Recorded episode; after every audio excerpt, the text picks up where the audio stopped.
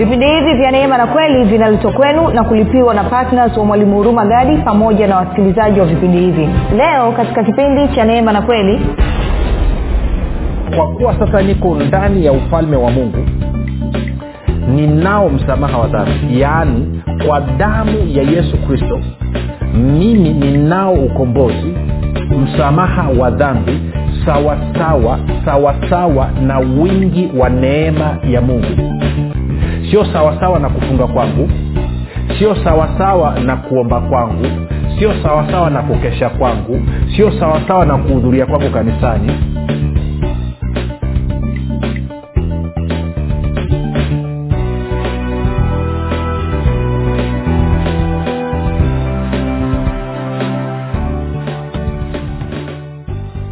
popote pale ulipo rafiki ninakukaribisha katika mafundisho ya kristo kupitia vipindi vya neema na kweli. Jina langu naitwa huruma gadi. Ninafuraha kwamba umeweza kuungana nami kwa mara nyingine tena ili kuweza kusikiliza kile ambacho bwana wetu yesu kristo ametuandalia. Kumbuka tu mafundisho ya kristo yanakuja kwako kila siku muda na wakati kama huu yakiwa na lengo la kujenga na kuimarisha imani yako wewe unanisikiliza ili uweze kukua na kufika katika cheo cha kimo cha utimilifu wa kristo. Kwa lugha nyingine ufike mahali uweze kufikiri kama kristo uweze kuzungumza kama kristo na uweze kutenda kama kristo kufikiri kwako rafiki kuna mchango wa moja kwa moja katika kuamini kwako. Ukifikiri vibaya utaamini vibaya. Ukifikiri vizuri utaamini vizuri. Hivyo basi fanya maamuzi ya kufikiri vizuri na kufikiri vizuri ni kufikiri kama kristo na ili uweze kufikiri kama kristo huna budi kuwa mwanafunzi wa kristo. Aa, na mwanafunzi wa kristo anasikiliza na kufuatilia mafundisho ya kristo kupitia vipindi vya neema na kweli. Tunaendelea na somo letu linalosema ufalme wa mungu ni sasa na tumeanza kuangalia mambo ya kimsingi kabisa namna ya kubadilisha kufikiri kwetu kwa kuwa sasa tuko ndani ya huu ufalme na tulianza kuangalia jinsi ambavyo neema inatusaidia katika maisha yetu na leo tutaendelea kupanua kidogo hilo wazo. Kwa hiyo kabla sijaendelea tu nikukumbushe kwamba kama ungependa kupata mafundisho haya kupitia njia ya video kwa maana tunapatikana katika youtube. Kama unataka kupata kwa njia ya sauti audio tunapatikana katika uh, google podcast apple podcast na, na spotify. Nako pia kote sehemu zote tunapatikana kwa jina la mwalimu huruma gadi. Kufika pale subscribe utakapoangalia ama kusikiliza usiache kulike pamoja na kushare kama ungependa kupata mafundisho haya kwa njia ya telegram ama whatsapp basi kuna grupu linaitwa mwanafunzi wa kristo unaweza ukatuma ujumbe mfupi tu ukasema niunge katika namba 7895242 7895242 nawe utaunganishwa niitoe shukurani za dhati kwako wewe ambao umekuwa ukisikiliza na kufuatilia mafundisho ya kristo. Ninamshukuru mungu kipekee kabisa kwa ajili yako kwa sababu najua wewe ni chachu ya kuleta mabadiliko katika taifa la tanzania. Vile vile namshukuru mungu kwa ajili ya kwako wewe ambao umekuwa ukifanya maombi kwa ajili ya wasikilizaji wa vipindi vya neema na kweli kwa ajili ya kwangu mii pamoja na timu yangu. Asante sana kwa uaminifu wako. Na mwisho nakushukuru wewe ambaye umekuwa na, na mungu kwa ajili yako wewe ambao umekuwa ukisapoti injili kwa njia kwa, kwa kuchangia gharama. Umefanya maamuzi ya kuwa patna vipindi vya neema na kweli ili kuhakikisha kwamba injili ya kristo kwa njia ya redio inasonga mbele ongera sana rafiki. Na mwisho basi nikukaribishe wewe ambao unasikiliza kwa mara ya kwanza. Naamini ni roho mtakatifu ndiye alikugusa na kusababisha kutana na mafundisho haya kwa sababu anataka kubadilisha kufikiri kwako umfananie kristo. Nikupe angalizo dogo tu kwamba ukutana na jambo ambalo liko tofauti na ufahamu wako ama kuamini kwako usikasirike kwa zima redio ama ukatoka katika katika grupu. Bali kaa nipe siku tatu mfulizo za kusikiliza. Naamini roho mtakatifu atakuhudumia nawe utaweza kuona kile ambacho mungu anakisema basi nawe utabadilika kabisa kabisa na kufurahia mafundisho ya kristo. Baada ya kusema hayo basi nataka tuendelee na somo letu. Kumbuka tuliona kwamba bwana yesu anasema ufalme wa mungu umefika tubuni na kuiamini nchini marko 1 eh, kumi na nne kumi na nikakwambia toba ya kweli lazima iambatane na kuamini. Sio tu kwamba unabadilisha kufikiri kufikiri kwako kukibadilika kunatakiwa pia kuathiri kuamini kwako.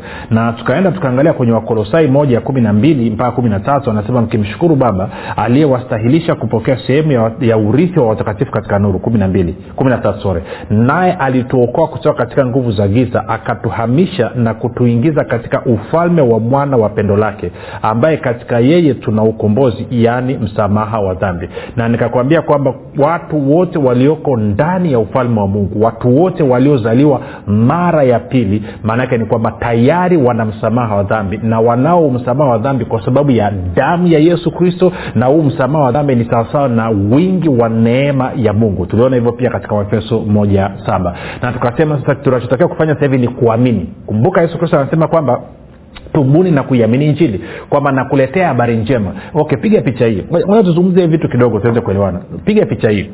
Um, nakumbuka nikupe nikupe story kidogo labda itaweza kusaidia. Nakumbuka mwaka elfu mbili na kumi na mbili nilikuwa nimekwenda kufanya semina yangu ya kwanza kabisa kufanya katika morogoro morogoro mjini. Na nikiwa katika ile semina nakumbuka siku ya tatu kukawa kuna mama mmoja amekuja pale nikawa nafundisha habari ya kuamini katika kile ambacho yesu kristo amekifanya kwa niaba yetu. Kwamba imani ya kweli inaamini na kupokea kile ambacho mungu amekifanya kupitia kazi kamilifu ya msalaba ya yesu kristo. Kwa lugha nyingine ilikuwa nafundisha kuishi maisha ya neema. Na nikawa nasema kwa mfano kwa angalau mstari anasema tunao msamaha kwa sababu ya damu ya yesu kristo tunao msamaha wa dhambi sawasawa na wingi wa neema ya mungu. Hajasema sawasawa na wingi wa maombi yetu ya rehema. Na nakumbuka nikawa nafundisha nasema kwamba kuna watu nikauliza watu wote hapa najua ni wakristo kwa sababu tumefundishwa katika mfumo unaofanana tuna tabia ya kumwomba mungu rehema. Nikauliza wangapi hapa wameshawai kufanya maombi ya rehema? Labda una tatizo mambo hayaendi una changamoto kwenye maisha matatizo yamekuzunguka edha afya imekataa kukaa vizuri watoto wanasumbua uchumi unasumbua alafu ukaambiwa kwamba unatakiwa ufanye maombi ya rehema. Ukaambiwa chukua zaburi ya hamsini na moja ufanye maombi ya rehema. Inawezekana kuna dhambi kuna tatizo katika maisha yako kwao mwombe mungu akusamehe. Watu wakanyosha mkono. Nikasema okay wangapi mmenoti mmetambua kwamba ulipoanza maombi ya rehema badala ya matatizo yako kuondoka ndo matatizo yakazidi. Badala ya hali yako kubadilika kuwa nzuri ndo hali ikazidi kuwa mbaya ukumbi mzima pia mikono kaenda juu. Kwahio nikaanza kuelewesha. Kaambia unapofanya hivyo maana yake ni kwamba umeonyesha kiburi badala ya kukubaliana na kile ambacho mungu alikifanya kupitia yesu kristo. Badala ya kukubali kwamba kwa sababu ya damu ya yesu kristo wewe unao msamaha wa dhambi sasa hivi. Na huo msamaha wa dhambi ni kwa kadiri sawasawa na wingi wa neema ya mungu. Sio sawasawa na tabia yako ama mwenendo wako. Sio sawasawa na kufunga kwako. Sio sawasawa na kuomba kwako rehema nakumbuka wakati nafundisha namnao kuna mama mmoja alikuwepo pale mwisho akaja akanifata akaambia mtumishi huwezi amini. Nilikuwa nimekuja huku morogoro nimefunga wiki moja nzima maombi ya rehema. Anasema matatizo yameongezeka yamekuwa kali afya imekuwa mbaya. Yani hapa nilipokuwa nimekuja kwenye ukumbi hali yangu ilikuwa ni mbaya lakini nimekusikiliza. Nilipokubaliana na ukweli kwamba kwa kuwa mimi nimezaliwa mara ya pili kwa kuwa mimi namwamini yesu kristo damu yake imenisafisha na dhambi zote na sasa hivi mimi ninao msamaha wa dhambi na huu msamaha wa dhambi ni sawasawa na neema ya mungu sio sababu ya kuomba kwangu wala kufunga hasa nilipokubaliana na hiyo tu maumivu yote na ule ugonjwa umeondoka. Tunakwenda sawasawa sasa kwa nini nimeleta huu mfano? Bwana yesu anasema ufalme wa mungu umefika na tunapoingia ndani ya ufalme kumbuka kolosai moja kumi na tatu kumi na nne. Anasema alituokoa akatuhamisha kutoka katika ufalme wa giza ama nguvu za giza akatuingiza katika ufalme wa mwana wa pendo lake. Na katika kristo tunao ukombozi wetu tunao msamaha wa dhambi. Na tukichanganya na waefeso moja saba anasema kwa damu ya yesu kristo hayo ni maisha ndani ya ufalme wa mungu sasa. Kwa damu ya yesu kristo tunao msamaha wa dhambi sawasawa na wingi wa neema ya mungu. Sasa kumbuka yesu alisema nini? Alisema tubuni na kuiamini injili. Kwa hiyo nakuletea habari njema. Kwa hiyo kwa huyu mama alikuwa amefunga siku saba amefunga siku saba nino ya maji na ameteseka ameomba rehema. Anasema nimetubu kwenye kila kitu kila dhambi nilikuwa nafikiria imewahi kuifanya. Tangu usichana wangu na alikuwa ni mama mtu mzima yuko miaka stini anasema tangu usichana wangu mpaka leo hii nimekuwa mtu mzima. Maumivu ndo yanazidi matatizo ndo yanazidi lakini nilivyokusikiliza hapa nikakuelewa nikafanya maamuzi ya kubadilisha ninavyofikiri nikaacha kuamini na kutegemea nguvu zangu na juhudi zangu nikafanya maamuzi ya kumwamini yesu kristo na kutegemea kile ambacho amekifanya. Anasema magonjwa na maradhi na maumivu kwenye mwili wangu yote yakaondoka. Sasa hivi unavyoniona mtumishi hapa niko mzima niko safi kama chuma cha poa tubuni na kuiamini njili kutubu ni kubadilisha namna unavyofikiri. Lakini kubadilisha namna unavyofikiri haitoshi. Unatakiwa uamini. Na kama umeamini kweli lazima uchukue hatua. Hilo ni kosa lingine. Maana kuna wengine moja tuzungumza hapa. Kuna wengine mnasikia haya mambo mnasema ya ya ya ya. Nakubali kabisa kwamba yesu alikufa akaondoa dhambi zetu akachukua ya. Nakubali kabisa kwamba tumesamehewa dhambi kwa wingi wa neema. Okay je unaishije maanake kuamini lazima kuambatane lazima kuambatane na action kuambatane na matendo. Si ukisoma yakobo mlango wa pili anasema kwamba wewe unasema waamini wasema vyema. Mashetani nao wanaamini kwamba unaamini kwamba mungu yupo vyema. Mashetani nao wanaamini kuwa mungu yupo tena wanatetemeka. Lakini tofauti kati ya mashetani na sisi ni nini? Kwamba wao wanaamini hawajachukua hatua yoyote. Sisi tunaamini tumechukua hatua kwao kama unaamini utachukua hatua. Kwao hiyo unachukua hatua gani kwa mfano? Niongeze kitu kidogo alafu tupige hatua. Kwa mfano kwa kuwa sasa neno linasema kwamba mimi nimeokolewa nimehamishwa kutoka katika ufalme wa shetani nimeingizwa katika ufalme wa mungu na kwa kuwa sasa niko ndani ya ufalme wa mungu neno linasema kwa damu ya yesu kristo. Sasa nachanganya mawazo mawili hapo. Wakolosai moja kumi na nne tuko sawa? Na waefeso moja saba.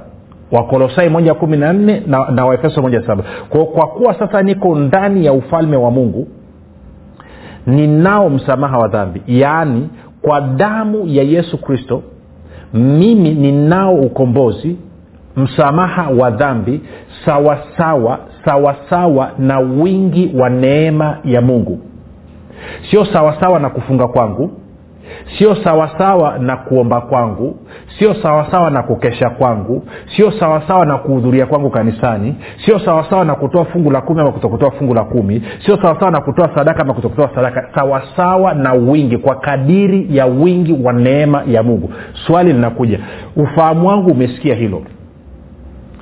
Na mimi nilikuwa nimezoea kwamba ili niwe na uhusiano na mungu usiokuwa na dosari ya aina yoyote ni lazima niombe msamaha wa dhambi ni lazima nifanye maombi ya rehema. Ni lazima nifanye ungamo la dhambi kila jumapili ama kila tunapokutoleka katika ibada. Na kwa maana hiyo nimekuwa nikitegemea tabia yangu juhudi zangu.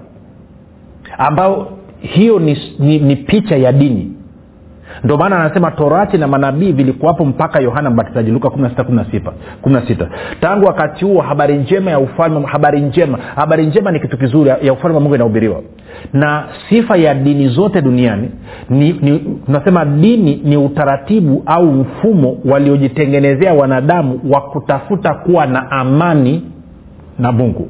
Ni mfumo ama utaratibu waliojitengenezea wanadamu wa kutafuta kukubaliwa na mungu na ukristo sio dini.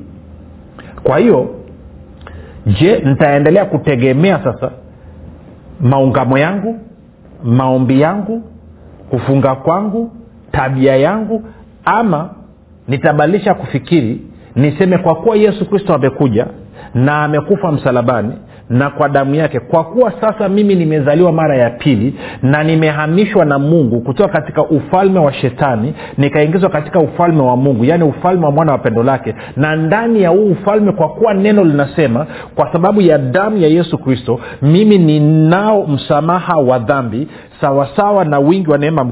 Je nitafanya maamuzi ya kuanza sasa kuamini, kuamini na kukubaliana na hichi ambacho kinasemwa je nitaenenda sawasawa na hii taarifa mpya nayoifata sababu tubuni na kuiamini injili. Je na, naweza kuthubutu kuamini hii habari njema? Kwamba masaa ishirini na manne kwa kuwa mimi niko ndani ya ufalme wa mungu na kwa kuwa yesu kristo ni bwana na mwokozi wa maisha yangu na neno linasema kwa kuwa neno linasema kwamba kwa sababu ya damu ya yesu kristo ninao sio nitapata ninao sasa hivi ninao msamaha wa dhambi. Na huu msamaha wa dhambi ninao kwa kadiri sawasawa na wingi na utajiri wa neema ya mungu. Je ninathubutu kubadilisha kufikiri kwangu niache kutegemea juhudi zangu na mwenendo wangu na kama nilivyofundishwa katika utaratibu wa dini nianze kuamini hii habari njema kwamba unajua nini? Nimeingia ndani ya ufalme wa mungu na masaa ishirini na manne sasa hivi ninao msamaha wa dhambi. Na kwa maneo mii mbele za mungu nakubalika masaa ishirini na manne. Je nina uwezo wa kuanza kuamini hilo na kukubaliana na hilo nikifanya hivyo hiyo ndio toba ya kweli. Hiyo ndio toba ya kweli. Sasa shida inakuja wapi? Shida inakuja tena tupige hatua. Tuee tukaangalia bwana yesu alikuwa anasema nini. Tuende kwenye luka kumi na sita. Luka kumi na sita kumi na sita. Ntasoma alafu tutarudi nyuma ili tuweze kuelewa. Luka kumi na sita kumi na sita lakini kabla ya hapo labda nirudi nyuma. Nianze mstari wa kumi na tatu mpaka wa kumi na sita luka kumi na sita mstari wa kumi na tatu mpaka wa kumi na sita bwana yesu anasema hivi hakuna mtumishi awezaye kutumikia mabwana wawili kwa maana ama atamchukia huyu na kumpenda huyu ama atashikamana na huyu na kumdharau huyu. Hamwezi kumtumikia mungu na mali ama hamwezi kumtumikia mungu na fedha. Kumi na nne basi mafarisayo kumbuka mafarisayo walikuwa ni viongozi wa dini dini ya kiyahudi. Anasema basi mafarisayo ambao wenyewe ni wapenda fedha waliyasikia hayo yote wakamdhihaki. Akawaambia ninyi ndinyi mnao jidai nadhani kujihesabia yake naomba nasoma mstari wa kumi na tano kwenye bibilia ya, ya, ya tafsiri ya neno ili tuweze kuelewa vizuri. Anasema yesu akawaambia ninyi mnajionyesha kuwa wenye haki mbele za wanadamu lakini mungu anaijua mioyo yenu kwa maana vile vitu ambavyo wanadamu wanavithamini sana kwa mungu ni machukizo. Bibilia habari anasema hapo akawaambia ninyi mnajifanya wema mbele ya watu lakini mungu anaijua mioyo yenu. Kwa maana kile kilichoonekana kuwa kitukufu mbele ya watu mungu anakiona kuwa kwa lugha nyingine anasema ninyi mnajihesabia haki ndo lugha nyepesi tu. Sasa nyie mnajihesabia haki mnajifanya ni wenye haki mbele za watu. Lakini mungu anaiona mioyo yenu na kwa maana kwamba hivyo ambao watu wanawakubali kwamba ninyi ni viongozi safi hamna dosari hasa mbele za mungu ni chukizo alafu anasema sasa torati na manabii vilikuwako mpaka yohana. Tangu wakati huo habari njema ya ufalme wa mungu hutangazwa na kila mtu hujiingiza kwa nguvu. Sasa kitu hichi. Bwana yesu amekuja akihubiri habari njema ya ufalme wa mungu. In fact yeye sio wa kwanza. Wa kwanza kabisa kuhubiri habari njema za ufalme wa mungu. Ujio wa ufalme wa mungu alikuwa ni yohana mbatizaji na yohana mbatizaji alivyokuja mafarisayo na masadukayo viongozi wa dini na waandishi wa sheria walikataa kwenda kwa yohana ili wabatizwe. Walikataa kutubu na kuanza kuamini habari njema za ufalme wa mungu. Na yesu kristo naye anaendeleza meseji ile ile anaendeleza mafundisho yale yale ya yohana mbatizaji kwamba tubuni kwa maana ufalme wa mungu umefika. Kwa hiyo anafundisha sasa anasema kwamba ndani ya huu ufalme wa mungu watu wanaishi kwa kumtegemea mungu na wala sio kutegemea fedha. Watu wanaishi kwa kufanyaje kwa, ku, kwa kumheshimu mungu na wala sio kuheshimu fedha na mali. Sasa anasema mafarisayo walikuwa ni wapenda fedha na kwa maana hiyo wakaanza kumdhiaki. Kwa nini wanamdhiaki? Kwa sababu hii. Kwa sababu ukiendelea kusoma hata kusoma kwenye histori yote ile kitabu cha yohana matayo utaona mda wote walikuwa wanatafuta kumtega yesu wanatafuta kumkamata wanatafuta kumua kwa nini? Kwa sababu bibilia bwana kwamba walikuwa ni wapenda fedha.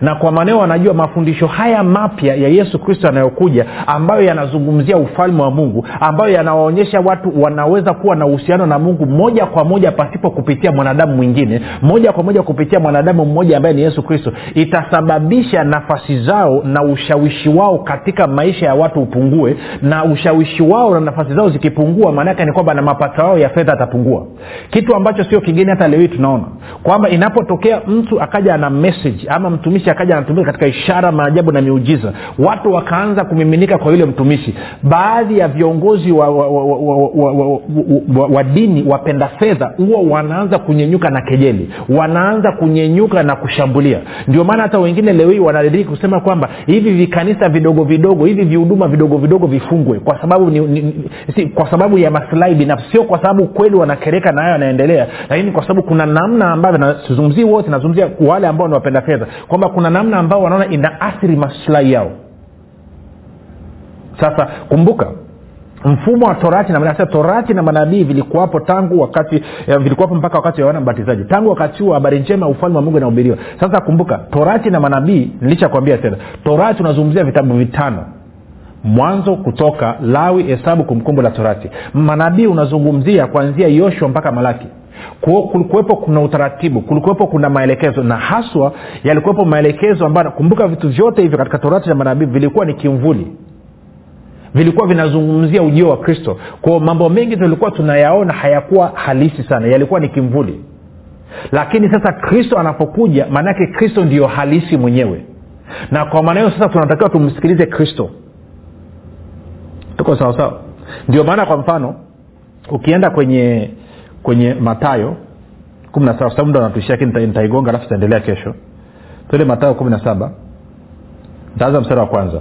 Anasema na baada ya siku sita yesu akawatwaa petro na yakobo na yohana nduguye akawaleta juu ya mlima mrefu faragani akageuka sura yake mbele yao uso wake ukang'aa kama jua mavazi yake yakawa meupe kama nuru na tazama wakatokewa na musa na eliya wakizungumza naye. Petro akajibu akamwambia yesu bwana ni vizuri sisi kuwapo hapa ukitaka tutafanya hapa vibanda vitatu kimoja chako wewe na kimoja cha musa na kingine cha eliya. Alipokuwa katika kusema tazama wingu jeupe likawatia uvuli na tazama sauti ikatoka katika lile wingu ikasema huyu ni mwanangu mpendwa wangu ninapendezwa naye msikieni yeye. Sasa sikiliza hii.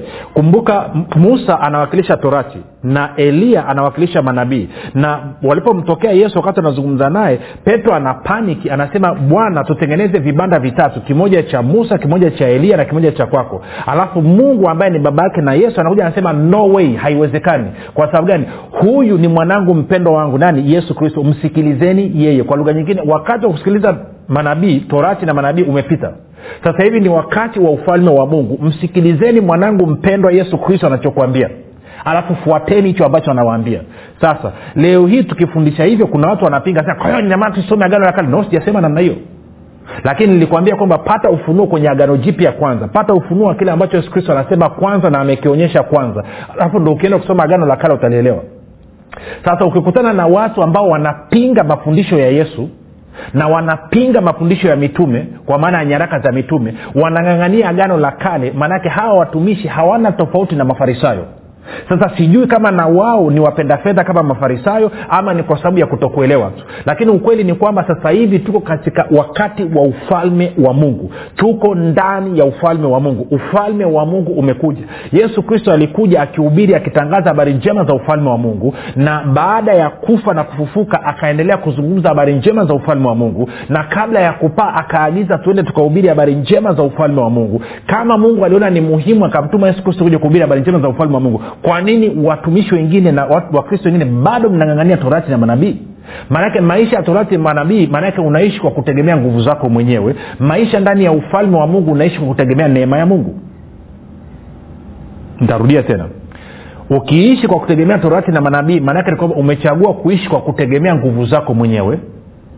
Bali ukiishi ndani ya ufalme wa mungu maanake ni kwamba umechagua kuishi kwa kutegemea neema ya mungu sasa nikuulize swali wewe uko nje ya ufalme wa mungu ama uko ndani ya ufalme wa mungu? Kama uko ndani ya ufalme wa mungu hauwezi ukaishi kwa kutegemea torati na manabii. Unatakiwa uishi kwa kutegemea neema na imani.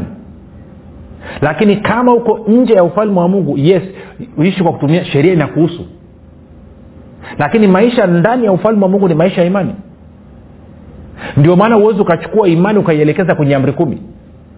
Huwezi ukasema natekeleza amri kumi kwa imani unatekeleza amri kumi kwa utii. Na pasipo imani haiwezekani kumpendeza mungu. Kwa maana wale wanaomwendea mungu lazima waamini kuwa yuko.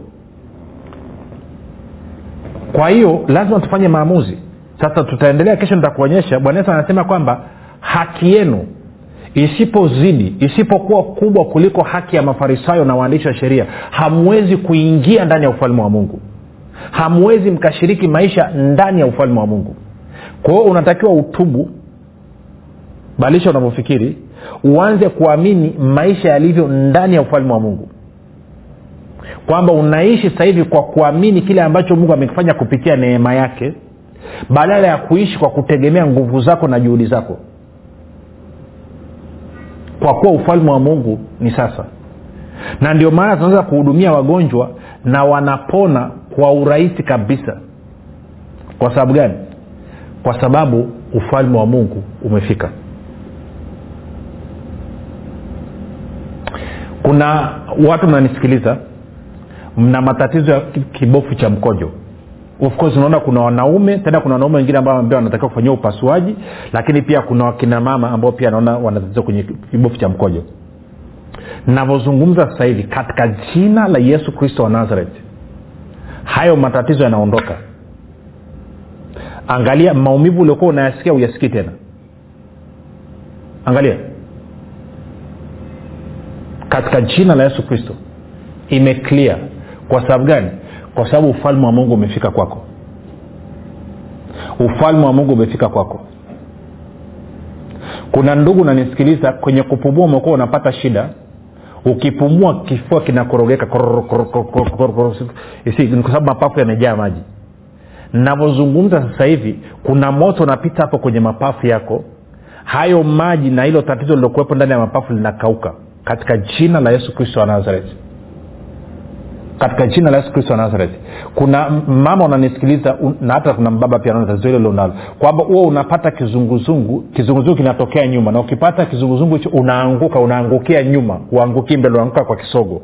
Hilo tatizo linaondoka sasa hivi katika jina la yesu kristo wa nazareti na kila unanisikiliza ambao unahitaji uponyaji naamuru uzima kuanzia kwenye utosi mpaka kwenye unyayo yako katika jina la yesu kristo yesu kristo akuponya sasa hivi. Anakuinua kutoka hapo ulipo. Anza kufanya kile ambacho ulikuwa uwezi kufanya. Anza kufanya kile ambacho huwezi kufanya. Kuna ndugu mwingine unanisikiliza unapata maumivu ya vichomi vikali sana kwenye upande wako wa kulia kwenye sehemu za mbavu. Hivyo vichomi vinaondoka sasa hivi katika jina la yesu kristo wa nazareth katika jina la yesu kristo wa nazareti vinaondoka sasa hivi. Kuna ndugu mwingine unanisikiliza usiku unatokwa na jasho sana. Alafu kupumua kwako unakuwa una unapumua haraka ama unaenda mbio. Hilo tatizo nalo linaondoka sasa hivi katika jina la yesu kristo wa nazareti ninyi wote ambao bwana yesu amewahudumia sasa hivi tuandikieni. Rekodi ushuhuda wako tutumie tueleze unaita nani huko wapi na mungu amekuponya nini ili iweze kuwajenga wengine na mungu apate utukufu. Yesu ni kristo na bwana. Jina langu naitwa huruma gadi. Tukutane kesho muda na wakati kama huu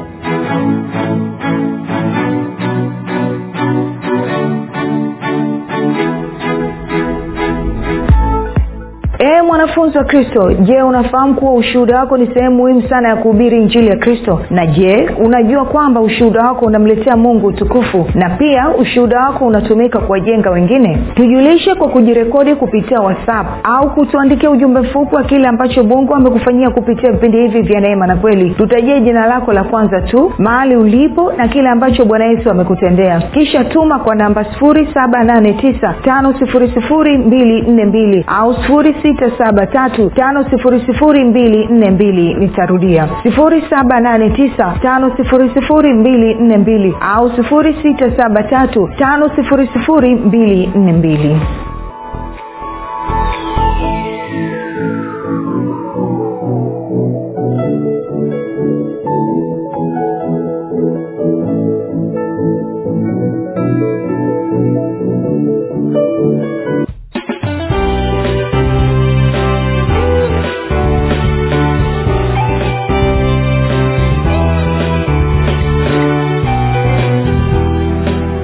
umekuwa ukisikiliza kipindi cha neema na kweli kutoka kwa mwalimu huruma gadi. Kwa mafundisho zaidi kwa njia ya video usiache kusubscribe katika youtube chanel ya mwalimu huruma gadi na pia kumfuatilia katika apple podcast pamoja na google podcast.